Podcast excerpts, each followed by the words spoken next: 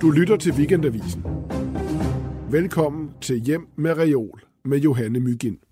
Problemet med min bogreol, det er, at, at øh, hylderne er for dybe, og der er ikke nok af dem. Og det vil sige, at jeg hele tiden lægger nye bøger oven på de andre bøger. Så det system, jeg havde bygget op først, da jeg engang sorterede i den, det går hele tiden i stykker. Men det er sådan en, øh, en hvid reol, som er fra Ikea. Og det virker så fjollet at skifte den ud med en anden Ikea-reol. Eller jeg tænkte på, om jeg skulle købe sådan en stigereol, ligesom i gamle dage i fyrtræ. Som ikke er så dyb. Men det gode ved at have en dyb bogreol, det er, at man kan gemme alle de bøger, man ikke er så vild med om bag de andre. Så det gør jeg. Så dem, der, dem, der stikker frem, det er de fleste af dem, det er nogen, jeg, jeg er glad for. Hvad bruger du bøgerne i din reol til? Hmm. Ja, en ting, jeg bruger dem til, det er faktisk, øh, at når jeg, når jeg selv går i gang med at skrive en roman, så hvis jeg, og det tager jo altid, det er så besværligt og indviklet, og hvordan skal jeg komme i gang, men så rejser jeg mig tit og lige trækker nogle af de gode bøger ud for at se, hvordan begynder de? Hvad har de andre gjort? Ikke? Og det kan også være, det kan også være en god ting at tænke på, at alle de bøger, der står i reolen, de har på et tidspunkt jo kun været på en side, eller en linje, og alligevel så er de blevet til færdige romaner. Så jeg, men jeg bruger dem jo til alt muligt, fordi nogle gange henter jeg noget ud, som jeg er glad for, for at se efter, hvad det, hvad det var, der var med den måde at skrive på.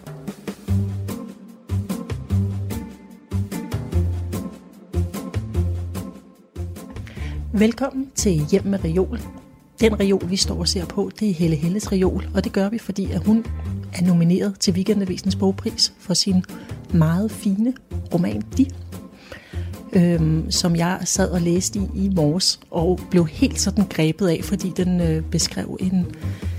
Det var ikke en ungdom, der lignede min egen, men den var bare så sanset, og der var så mange sådan nogle meget klare erindringer, som mindede mig om, om alt muligt. Johanne Mygind har givet forfatterne en opgave. Find de bøger på reolen, som har haft særlig betydning for dit liv og forfatterskab.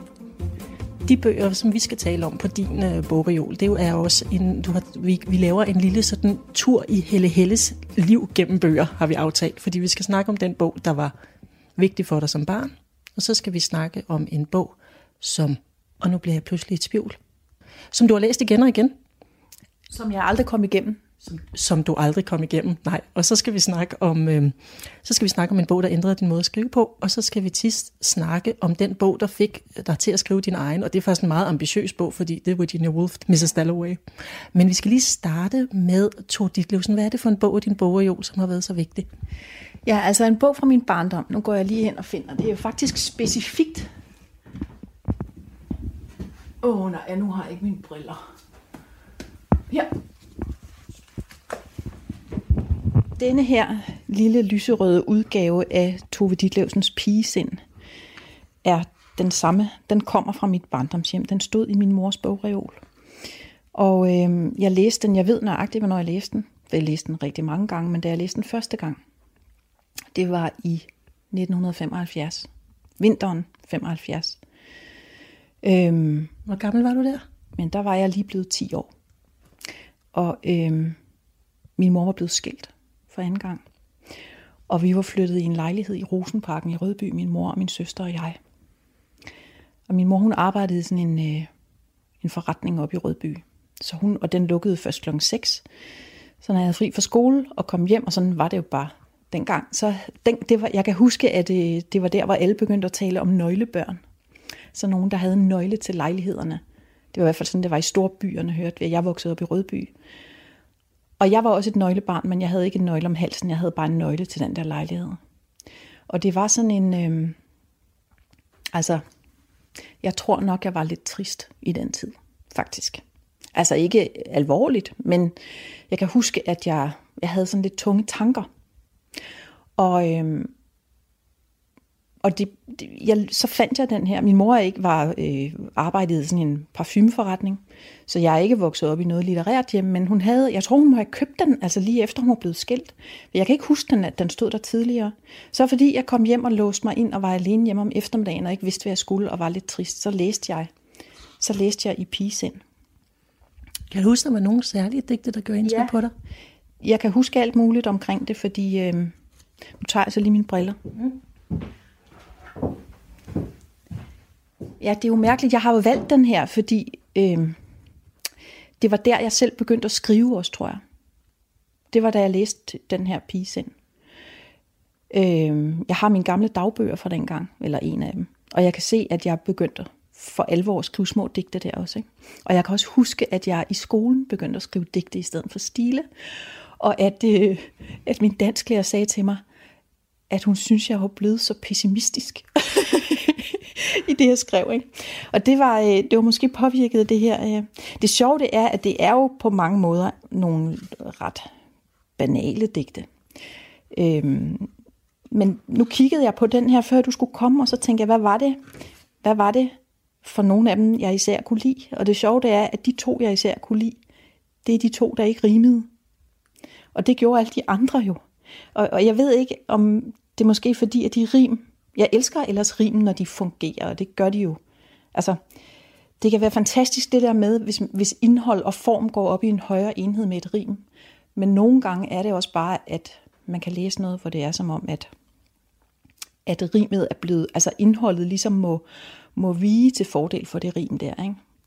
Og så er det, der kommer alt muligt lort. Men, men for eksempel et af hendes digte, der hedder Anger, der begynder med, Fem korte gyldne minutter sov jeg engang ved din side, fordi jeg var træt af at ligge og se dig sove og sove. Og det kan jeg huske det der med, men det rimer jo ikke, men det lyder næsten som om det rimer. At, øh, at sådan prøvede jeg at skrive selv også. Ikke? Og så var, der, så var der et, altså det mest uhyggelige af dem. Det er det sidste, som det husker jeg meget stærkt også, der hedder ritual.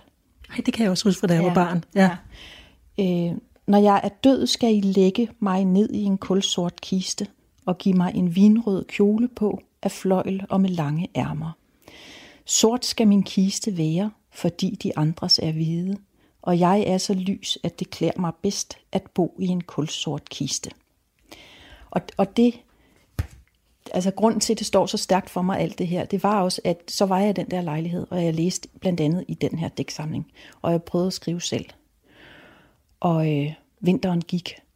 Og så tændte jeg radioen en dag, jeg kom hjem fra skole, og så var hun død. Tove Ditlevsen, hun havde begået selvmord i marts måned 76. Og det var lige, det var lige der, hvor jeg havde læst den så meget. Så det, og jeg havde læst det her om at ligge i den kiste. Og det gjorde altså så forfærdeligt et indtryk, altså, eller et stort, kæmpe indtryk på mig. Ja, fordi det kan, ja, altså, fordi det er jo altid det, der er problemet med Tove Ditlevsen, at man vil gerne skrive som hende, men man vil jo ikke leve som hende. Nej, Nej, det kan selvfølgelig være rigtigt. Men jeg ved heller ikke, ja, ja det, det virkede i hvert fald meget voldsomt. Og så kombinationen af det der med min dansklærer, der havde sagt, at jeg skulle prøve at være lidt mere positiv. Det var det jo en meget god dansklærer. Men hun kunne altså, jeg kan huske, jeg havde skrevet sådan et, jeg havde nemlig skrevet sådan et, et digt øh, i en stil, der handlede om, øh, at mørket, altså hvis jeg skulle vælge mellem mørket og lyset, ville jeg vælge mørket. Det var. Og jeg kan huske, at jeg brugte ordet urealistisk for første gang i mit liv i det der digt. Nå, men, men, men, men, men tror du, at du allerede der begyndte at tænke, at det der med at blive forfatter? Nej, altså... men det jeg tænkte, det var, og det er det, jeg synes er det sjove, det er, at jeg tænkte på noget. Jeg tænkte på noget, som var form. Og det er det, der slog mig, da jeg fandt den her frem. Jeg tænkte, hvad var det egentlig, jeg kunne lide her? Ikke? Og det, jeg for alvor kunne lide, det var de to digte, som ikke rimede, fordi jeg kunne se, at de kunne noget andet. Jeg ved ikke, hvordan jeg skal forklare det ellers. Men, men der var, det, jeg må have haft en bevidsthed om det. Øhm, og så gik, der, så gik der ikke så lang tid, så fandt jeg ud af, at, at der også var blevet sat musik til den her af Lasse og Mathilde. Mathilde havde indsunget pigesind, så det anskaffede jeg, eller lånte det på biblioteket selvfølgelig. Musikbiblioteket i Majbo må det have været. Og hørte den, og den var jeg sådan, jeg hørte den rigtig meget. Men jeg var også en lille smule skuffet over den, fordi jeg synes, den var for, der var noget ved den, der var for sødt. Mm. Øhm, men i det hele taget, sådan nogle øh, forskellige musikere, der satte musik til digtsamlinger, var noget, der var utrolig afgørende for min interesse i, øh, Altså, det åbnede simpelthen en verden for mig, tror jeg, som barn, fordi så kom jeg til at tænke på efterfølgende, at jeg også øh, øh lånte sådan en, det var må også have været lige derefter, måske i 77 eller sådan noget, 78, at bluessangeren Peter Torup, øh, han satte musik til nogle af Tom Christensens øh, Kina-digte. Der var sådan en, øh, det var en plade, der hed Rejsen til Kina. Og, og den var jeg fuldstændig optaget af. Og det var sgu ikke på grund af Peter Torp. Altså det var på grund af de der digte. Og, og der, øh, det, det bedste for mig, det var det, der hed Påfuglefjeren. Som jeg stadigvæk synger, når jeg vasker op. Og som jeg stadigvæk ser for mig. Som, og der, der er også noget med rimet i det digt, som både rimer og ikke rimer. Nemlig, jeg fandt, nu vil jeg ikke synge det, jeg fandt på en møding en påfuglefjer, hvis øje var ild i et virvlende rum. Jeg pillede den op, men dens øje var tungt, så fjeren blev krum. Og den sang synes jeg var så magisk. Og jeg kan godt huske, at det, der var det allermagiske ved det, det var ordet pillede. Jeg pillede den op. Det synes jeg var så sjovt, at han pillede fjeren, påfuglefjeren op. Det der pillede, det var så, det var så normalt i forhold til en påfuglefjer på en møding. Og det har måske haft noget at gøre med p'et, at det blev pillet. Det rimede jo øvrigt heller ikke helt, vel? Så det vil sige, at, at hele din introduktion til litteraturen, den kom sådan lidt af omveje i virkeligheden? Jamen ja, altså... Jeg ved ikke, om det var omvej, men der var nogle ting, der åbnede sig for mig, fordi jeg lyttede til... Det kunne også være så senere i 81, hvor min roman foregår, hvor Pia Raug satte musik til Inger Christensens Det. Det var fuldstændig vildt, for jeg har aldrig læst Inger Christensen før det eller hørt om hende faktisk. Og så når man, når man får dem serveret på den måde med musik, så kommer de jo ind, ind i kroppen næsten og bliver der til evig tid. Så det er også stadigvæk, øh, det, det, jeg, så husker man, eller jeg gør, ikke? så kan jeg huske de der... Øh, Jamen det er sjovt, for jeg kan også alle uh, Tove Ditlevsens kvindesind, som Anne Linnet har sang, for den, ja. den var altid uh, hjemme hos, på min mors ja. pladespiller. Ikke? Ja. Der kan jeg også alle de der uh, digte udenad. Ja. Ja, det kan jeg også faktisk, men det, det ved jeg ikke, hvorfor det jeg ikke nævnte den. Jeg tror, det er, fordi jeg hørte den, måske er den lidt senere, det ved jeg ikke, om den er. Men det var ikke en, der sådan betød noget for mig dengang i hvert fald. Blev Tove Ditlevsen ved med at betyde noget for dig, eller var det bare den åbning til lyrik, hun gjorde? Det var den åbning. Og så øh, nu har der jo været meget hype om Tove Ditlevsen efterfølgende, og hun har også nogle, altså sådan en, en bog som Gift, synes jeg er helt vild. Altså den, den øh, den kan man ikke undgå at blive påvirket af heller, men, men det er ikke hende, der har... Altså det var mest det, at det åbnede, det åbnede nogle døre for mig dengang, og simpelthen bare fordi min mor havde købt den her lille lyserøde pigesind og stillet den i bogreolen. Så så var der den næste bog, for der var du blevet lidt ældre, Kjell Ast. Hvad var det, han hed? Kjell Askilsen, ja. Det er fordi, jeg skulle vælge, det er jo rigtig svært med de der spørgsmål. En bog. Jeg tror, spørgsmålet var, eller jeg skulle finde en bog, jeg aldrig kom igennem. Mm. Og så tænkte jeg, det gider jeg ikke, fordi så skal jeg til at forklare det. Så nu har jeg valgt en bog, jeg aldrig kom igennem i første omgang. Så nu tager jeg lige den. Mm.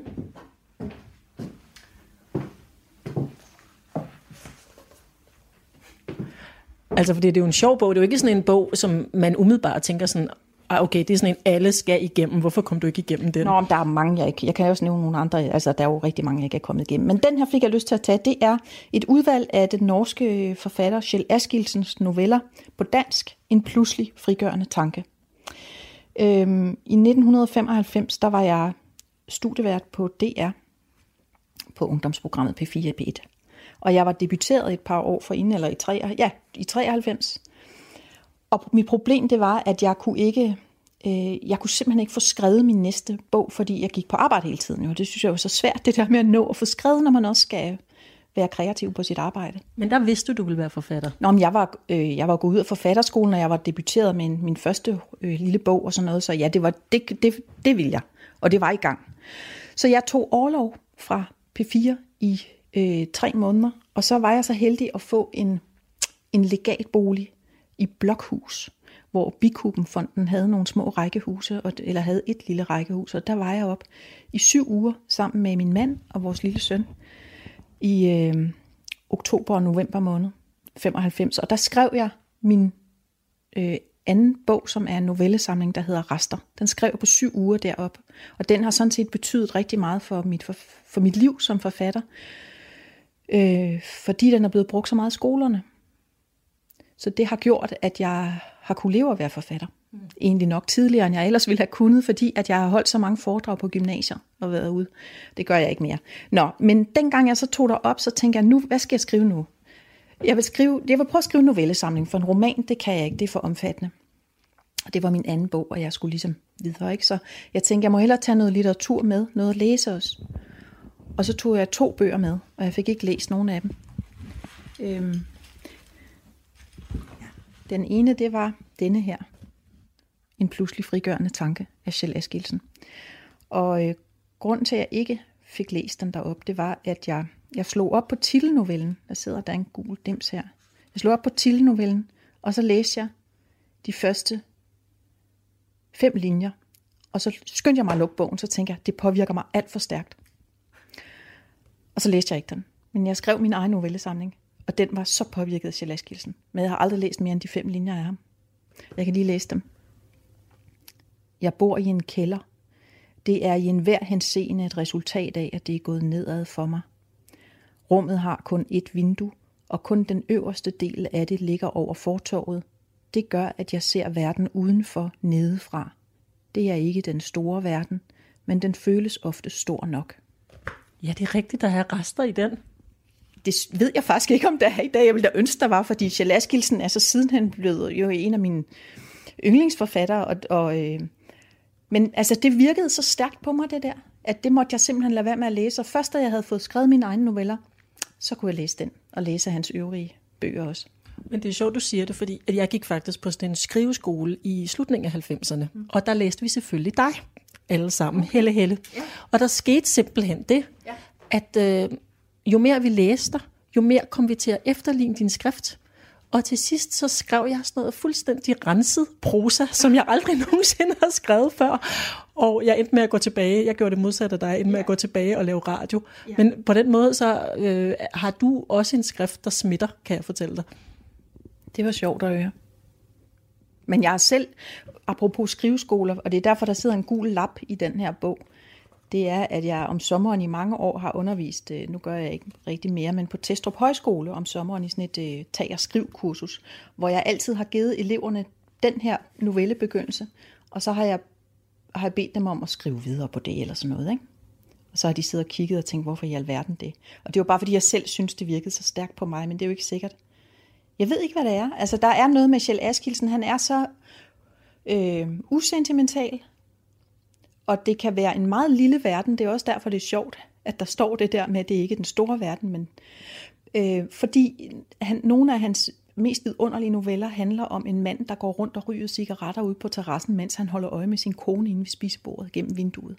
Altså det vil sige, der skal ikke bruges særlig meget til at få skrevet noget, som, er, som handler om alt, som handler om det menneskelige sind, og som er skrevet på en så underspillet og virkelig humoristisk måde. Og, og Kjell Askildsen, nu er der et billede af ham på bagsiden her, han ser sådan lidt skræmmende ud faktisk, fordi han er, øh, ja, det kan man godt sige, ikke meget, meget tynd, og øjnene, sådan tunge øjenlåg og sådan noget. Han, øh, men, men altså, der er alligevel sådan en, øh, en, en stærk varme faktisk om bagved i det her, og frem for alt virkelig en stor humor. Og så var der så, så er det sjovt, fordi den næste bog på din liste, det er Herman Bang, og det er jo sådan en, man skulle tro, at du havde læst i gymnasiet og sådan, men den ja, ændrer... der kan man så tale om en bog, jeg aldrig kom igennem, for det er faktisk Herman Bangs øh, Stuk. Den har jeg aldrig læst. Jeg har læst alle de andre. Det er fordi, jeg skulle læse den i gymnasiet. Jeg snød mig til, at jeg kunne simpelthen ikke komme igennem det. Og det, ja, jeg skulle nu vælge en bog, som har hvad var ændret din måde at skrive på? Jeg ændrede min måde at skrive på. Det var så, at Øhm, den der novellesamling Rester, den udkom i 96, og så tænkte jeg efter nogle år, at nu var jeg, måtte jeg være klar til at skrive en roman. Og så skrev en roman, der hed Hus og Hjem. Den kom i 99. Og der stod i flere anmeldelser, at den var stærkt Herman Bang inspireret. Øhm, men jeg havde faktisk ikke rigtig læst noget for alvor Herman Bang. Jeg havde selvfølgelig læst lidt øh, nogle noveller også i gymnasiet, men jeg var ikke kommet igennem stuk. Og så tænkte jeg, men nu skal jeg læse Bang. Og så læste jeg Herman Bang. Og så kom han til at gøre rigtig meget ved min næste roman. Men det han kom til at gøre, det, var, det handlede om et komma, øh, som slet ikke er et komma, og jeg ved ikke, hvordan jeg skal forklare det. Det er den roman, der hedder Sommerglæder. Jeg tager den lige.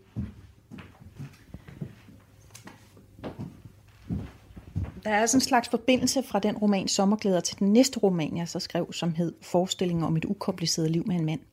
Sommerglæder, det er sådan en lille bitte, øh, lille roman om øh, et badehotel i Sæby, tror jeg det er.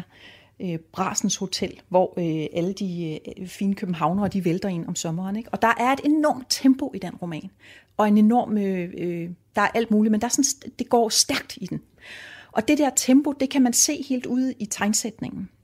Og nu har jeg i alle årene troet, at jeg har hugget et komma fra Herman Bang, fordi jeg brugte et komma i den roman, der blev påvirket af det her, som er et komma, jeg satte ind efter en replik. Det er svært at forklare på lyd, det her. Hvis der nu for eksempel står, øh, gå din vej, sagde hun, komma, og så i næste afsnit, og hun løb ned ad trappen, så lod jeg det der, og hun løb ned ad trappen, begynde med lille o, så det var som om, at replikken fortsatte videre i, i brødteksten, men brødteksten var fjernet fra replikken. Det, det, lyd, det er lidt svært at forklare. Og det, så nu fandt jeg den her bog frem i går, inden du skulle komme, fordi jeg tænkte, jeg må lige finde det komma, som jeg huggede, så jeg kan vise dig det. Ikke? Og jeg tror slet ikke, det er der. Det er slet ikke kommet, jeg har hugget, det er noget andet. Og det er noget, jeg har brugt i alle mine romaner siden. Men jeg har fået lavet en historie i mit hoved om, at det var kommet, men det er det ikke.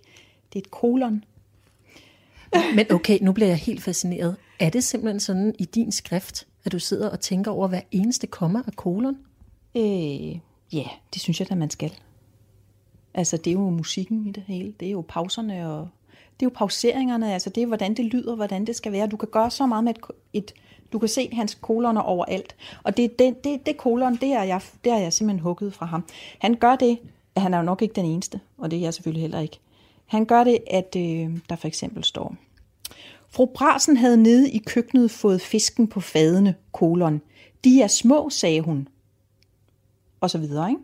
Og det vil sige, det der kolon, øh, det bruger jeg hele tiden, hvis der er nogen, der skal sige noget, samtidig med, at de laver den bevægelse, der står i teksten.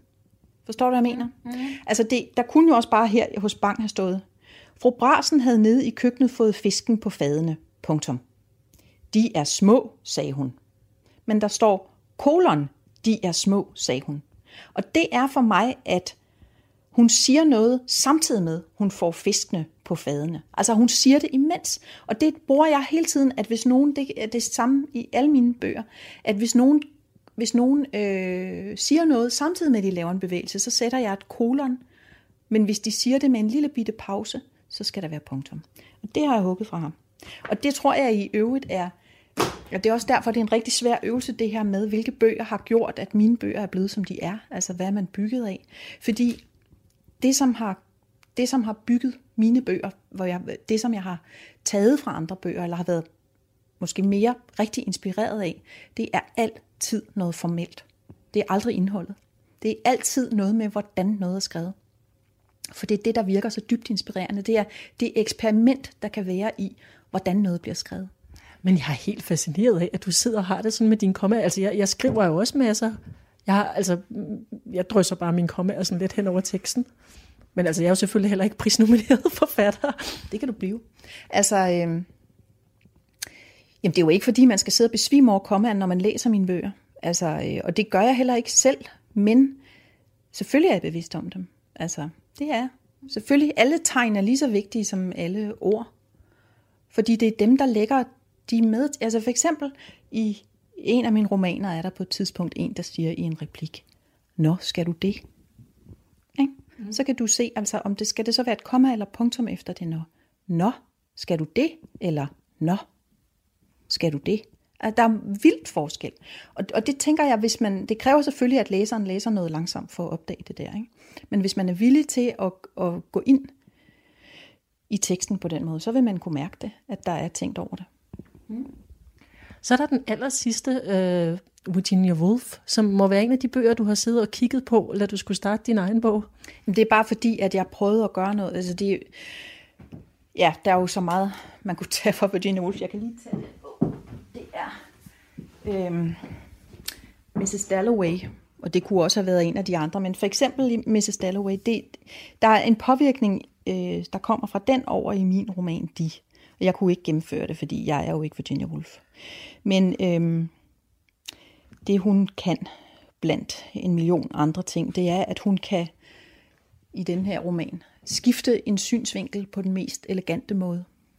Altså, og det er Mrs. Bogen, romanen foregår i løbet af en dag i London, hvor øh, overklassefruen Mrs. Dalloway skal holde et selskab om aftenen, og er ude og købe blomster, og ting sker. Men synsvinklen skifter omkring hende, så der er også andre, der bærer den. Og meget ofte, for ikke at sige, tror jeg næsten hver gang, så lader Virginia Woolf synsvinklen skifte på en meget, meget filmisk, eller nogle gange faktisk også øh, lydmæssig måde.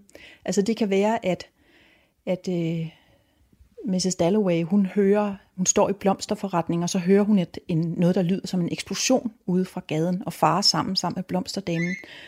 Og så, uh, nu ringer telefonen. Jeg tager den lige og lægger Ja. på. Jeg skal lige vide, hvad det er. Sådan. Irriterende. Det er fint nok. Det, jeg er det sidste menneske i verden, der har en fastnet-telefon, for den anden er på lydløs, men den der, den havde jeg glemt at hive stikket ud på.